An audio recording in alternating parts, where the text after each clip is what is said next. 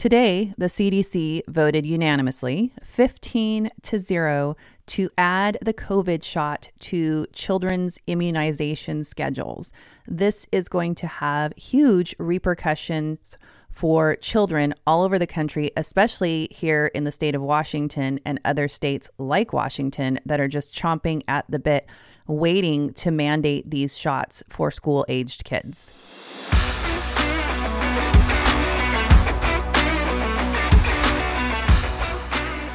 Hi, I'm Julie Barrett, and you're listening to the Womansplaining Podcast. I'm also the founder of Conservative Ladies of Washington. We are a group of like minded ladies and gentlemen here in the state of Washington. We are working hard to advance the conservative movement in a very deep blue radical left state by electing conservative candidates and by educating and empowering Washington state citizens to stand up, speak up, and take real action to create change here in the state of Washington.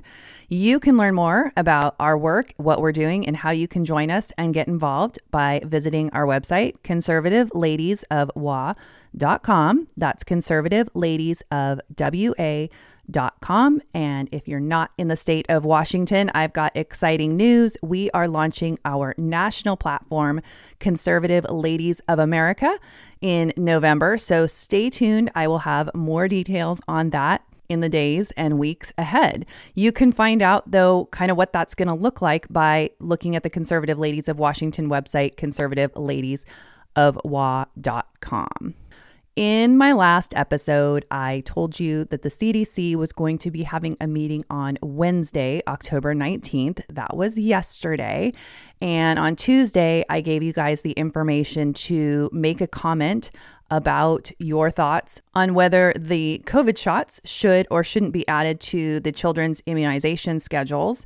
And tens of thousands of people commented to the CDC. I think at last look, it was like 90,000 people, which isn't really a lot, but I'm guessing that it is substantially more than what they usually get. They usually probably get just a drop in the bucket. So this was probably significant in terms of public comment. And they had a meeting yesterday and I believe they the, that meeting did carry over to today. And yesterday afternoon, it was around 3 p.m. Eastern time, they took a vote on an issue with related to the vaccine, but it wasn't uh, regarding adding it to the immunization schedule. This piece of it was to give funding to children and families so that they could go get the COVID shot. It would make the COVID shot free to children, essentially. And so that was an a unanimous 15 to 0 vote. And people got really excited when that vote went out and Twitter and Facebook and all the social media was all abuzz with, oh my gosh, they've gone and done it. They've approved the adding the vaccine to uh, to the immunization schedule. And that wasn't indeed the the fact, although we knew that it would be inevitable when they did vote on the adding it to the schedule. We knew that they would vote yes, but that wasn't what happened yesterday. So a lot of people got um, kind of stirred up early. Um, and I think, you know, one of the things I think about is that we are very reactive about these things. And I don't think that that's uncalled for. I think that we have a little bit of trauma about all of these mandates and these things that they've been pushing through on us for now the past three years. And th- so I think it's very predictable and expected that people are on high alert and highly reactive to these kinds of decisions and we don't always get all the information and details before we push it out on social media or publicly. Uh, so that's kind of what happened here. And a lot of, um, I hate to use this word, but it's correct in this instance. A lot of misinformation went out yesterday when, in fact, the vote to add the shot to the schedule didn't happen until today. Thursday, October 20th. And people were all up in arms because the comment period extended through October 20th and they were voting on October 19th. Now, I wouldn't put it past them to have voted on it yesterday, but in reality that's not what happened. They really don't aren't going to take our public comments into account anyway. It's just a matter of we have to speak up we cannot be silent and we have to be on record for having spoken up and spoken out against this. Now, the big problem with this, well, there's several problems with this. Where do we start? Uh, but, you know, you have the government now wanting to add these to the schedule, which means in states like mine, like Washington, the Washington State Board of Health last spring had a committee that was uh, reviewing whether or not to add this to the school, uh, required school vaccines. And there was enough pressure from parents and citizens speaking out against this that they didn't pass it. I think it was just like a one vote that kept it from passing. So it was a really slim margin there. And you have committees like Washington's that they're just waiting for an excuse to add it. So now that the CDC has added it to the immunization schedule, the Washington State Board of Health will more than likely add it to the school schedule for these kiddos as well, which could mean that these kids, if they don't get it, they won't be able to participate in school sports or they won't be able to go to government schools. So I think what you're going to see in uh, these leftist states that are going to do this is you're going to see a mass exodus from government schools if they do, in fact, make it a requirement to have this to attend government school. And they will likely have to provide an exemption, as there are for the other immunizations. But I'm wondering how many parents are willing to uh, go through that exemption process. I'm wondering how many parents this will be the final straw for them and they will finally pull their kid out of the government school and either homeschool, private school, or find some other means to educate their child. I think we're going to see a mass exodus, and I sure hope so. My favorite person to follow for the immunization stuff and, and the, the COVID quote vaccine is Congressman Thomas Massie from Kentucky. And he tweeted this morning that the ACIP, the committee, the CDC committee that just voted 15 to 0 to add COVID jabs to the 2023 childhood immunization schedule. This will precipitate C19 vax mandates to attend schools and play sports in many states. Has an EUA shot with so many serious recorded side effects ever been added to this list before. So EUA is emergency use emergency use authorization. It hasn't even been FDA approved and they're adding it to the immunization schedule. And as we know, there are many risks to children who get the vaccine. It's a it's got a high rate of risk and side effects and uh, I've heard from a lot of parents that after the second dose of the mRNA injection that the kids are getting really sick and having to miss school and things like that. One of the um, links that Congressman Massie posted um, in addition to CDC um, this is information from CDC and data to inform pediatric booster recommendations. Uh, and they say the rates of myocarditis after primary series in children ages 5 to 11 years old is considerably lower than rates in adolescents. So, because the kids 5 to 11 have a lower rate of myocarditis than the 12 to 15 year olds, that should be considered a benefit. I'm serious, you guys. This is on their list of why it's a benefit. I will include this in the show notes so you can see it for yourself. He also posts a chart um, about the VAERS reporting on um, the the second dose and the first dose, and it's broken up in age group and by male and female. And the male um, group is significantly at higher risk than the females. So this is something that, as a parent, if you're looking at this, this is not something that you are probably going to choose for your kids. I know most of my friends and the people in my circle um, are not uh, giving this shot to their kid for a number of reasons and primarily, I mean, it doesn't work. We know that it doesn't work. It's been proven that it doesn't work. Um, and so this is just a huge overstep um, by the government once again and trying to have control over our kids. Now, here in Washington and a lot of states are also like this with teenage kids who can go and make their own uh, medical decisions. So, in Washington, for immunizations, including COVID 19, they do not need um, consent from an adult to get um, vaccines. So, 13 years or older, if you're in the state of Washington, you can go get yourself a COVID shot. And what's really unfortunate about this, as we know, parents have been there every step of the way with their kids from birth, in the, you know, for the most case, unless you're an adoptive parent or some extenuating circumstances most of us have been with our kids since birth and we know you know, our children's health history. And so that's why it's really unfortunate that you have states like Washington who are cutting parents out of the equation and you have providers who are making medical decisions, allowing children to make medical decisions when neither the child nor the provider necessarily has all of the child's medical history. Because I can tell you that my kids who are teenagers don't even know all of their medical history because they just haven't been keeping notes when they go to the doctor. They don't take down all the notes and they don't know what medications they've had and their reactions throughout their lives. So, this is one of the reasons why it's really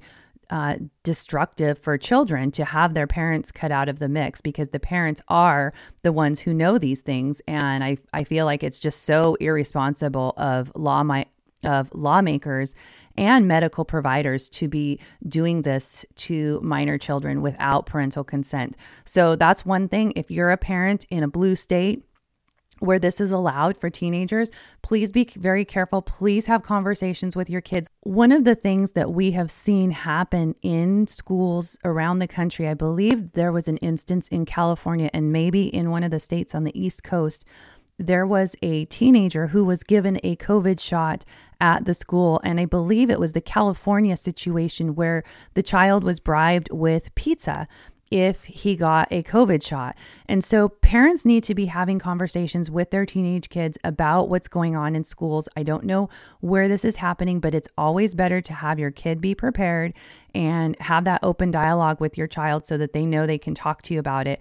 And if this is something that were to come up at their school where a shot is offered to them, that they know to contact you or to refuse without your consent. And I think if the CDC has now added this to the schedule and we're going to see state boards of health that will add this to the schedule as well and start mandating this for children, we're going to see this be pushed into the schools once again as it was, uh, gosh, I don't know, was it about a year ago? So that's something to be on the lookout for for sure. Charlie Kirk tweeted today that there are 24 states with a Republican governor and a Republican legislature, which means that by next week, there should be at least 24 states that very publicly refuse to follow the CDC's politically motivated vax schedule. This brings up a really interesting point with the election just a couple of weeks away on November 8th. You should be asking candidates do you support mandating COVID shots for children? And if you do not, are you prepared to fight back and push through legislation that would make it illegal for our state to have a COVID shot on the child immunization or mandate it for them to go to school or participate in sports. This should be an easy yes or no question for people. And if you're voting for a Republican who can't answer yes, I'm willing to fight for you, I'm willing to legislate against mandating the COVID shots for kids, then they really don't deserve your vote. I mean, if it's between a Republican that is a squishy, moderate, uh, establishment kind of rhino person or a very radical far left evil Democrat, then obviously you're going to pick the Republican. And yes, you should pick the Republican because if you don't pick and the evil person gets in, then you have no one to blame but yourself. We have to all take responsibility and vote for the lesser of two evils, even when we don't have a good choice. But this is something with the election coming up, we should be um, following very closely, and we should be demanding that candidates give a very clear answer about what they will do. Joe Kent, who I talk about quite frequently, um, is running for Congress here in Washington's third district. And he tweeted today Protecting our kids is on the ballot in November. Congress has the power to stop this via control of the budget. In Congress, I will do everything I can to ensure that COVID vaccines are not forced on our kids. And I retweeted that and I said, if they won't protect your children from mandated shots, they don't deserve your vote. Um, but again, like I said, if it's between a squishy Republican and a radical left Democrat, you know what you have to do. As you probably know, if you've been listening to my last few episodes, my husband and I purchased a home in Florida. And so we are looking to, well, we are leaving the state of Washington uh, here in the near future. And as I saw this news come out today, as I saw this vote come out in real time between yesterday and today, I really felt a sense of relief for my family, for my children, that we are getting out of a state that will not allow us to be parents and to make the decisions for our children and for our family, and to take our children to a place where they have freedom from being, you know, kind of pawns of the government.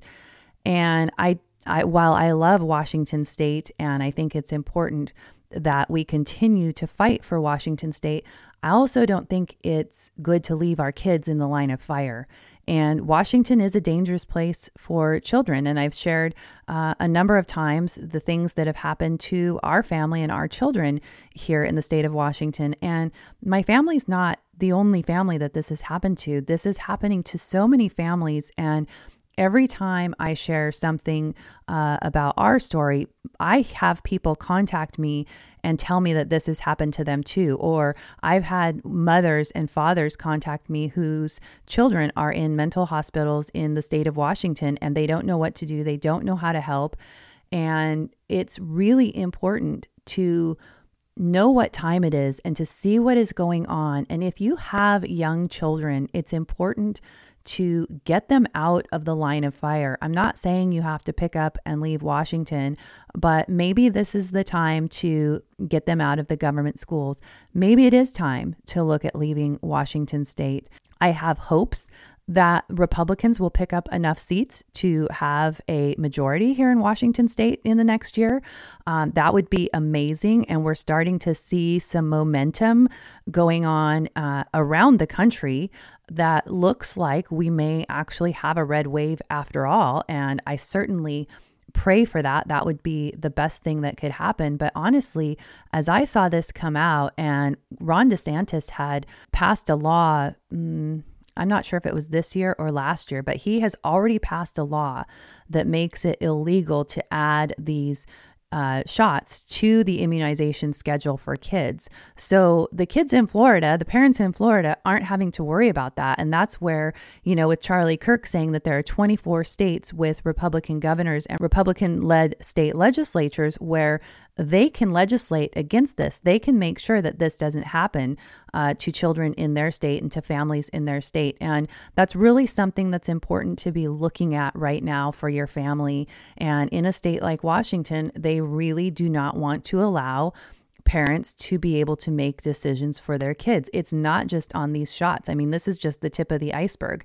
There is so much more where the state has complete control of your children, and it is all 100% within the law. So I encourage you to pray about these things and talk to your spouse about these things because we have to we have to change these laws. The first thing we have to do is change these laws and that's going to take some time. So if you have little children who are going to be impacted by this, really start praying about it and think about how to best protect them and for sure if you are staying in Washington, keep the lines of communication open with your kids. Let your kids know what's going on and why it's not in their best interest. And so that way they can keep communicating with you and making sure that their providers communicate with you also. Uh, so, those are some things to think about I know that these are heavy things, and I hope that for people who are in states like Washington, uh, like myself currently, that you will see that this is going on and you're finally tired of it enough that you're going to start speaking out. You're going to start making some noise about this. You're going to rally your friends. I was talking with one of my friends earlier, and I said, you know, if we can get enough parents ticked off about what is going on and if we could get them to show up in and testify in some of the legislative hearings it would be such a huge impact on what's going on in our state legislature. We could actually change what's going on if parents are pissed off enough that they are motivated to take the time to speak up and act for change. I think that it's possible to be done. We just have to be motivated to take action and to not back down until we get the end result that we want, which is really to be able to have our freedom and to protect our family and to make the right decisions for our children. I really encourage you to get involved. And if you haven't subscribed to our newsletter, uh, I try to send out information and calls to action when there's something like this going on. Uh, we sent out an email blast on Tuesday. It's also all over social media. So if you go to conservativeladiesofwa.com, you can sign up for our newsletter there. You should get a pop up when you enter the site. Otherwise, I think there's a button that you can click to sign up for the newsletter. And I will drop that uh, link in the show notes so you can go sign up for that. We don't send a ton of emails. Well, during the legislative session, we send quite a few because there's so much action that needs to be taken. And we have the election coming up. So we'll be sending out some voter emails. And if you're not in the state of Washington, those those uh, vote emails will be specific to the state of Washington, but just kind of, you know, bypass those and just wait for. Uh, there's so much other information that we do send out that's pertinent to around the country. And maybe you've moved out of Washington, but to know about some of these issues, to give you heads up to start looking in your state, because like I always say, just because you leave Washington and go to what I call a safe state doesn't mean we get to sit back and chill. We need to get involved and protect and defend the state that we're in. So if you have moved to a red state, please don't just sit back. Please step up and get involved and learn about what's going on because I guarantee you there are radical leftists in your state that are trying to change things. And if you don't stand up and defend it and stop it, they will be successful. So I'm going to leave it there for today. A bunch of links in the show notes. Go check those out. Please share this episode, alert your friends. We've got to let people know what's going on. And I look forward to chatting with you again next time.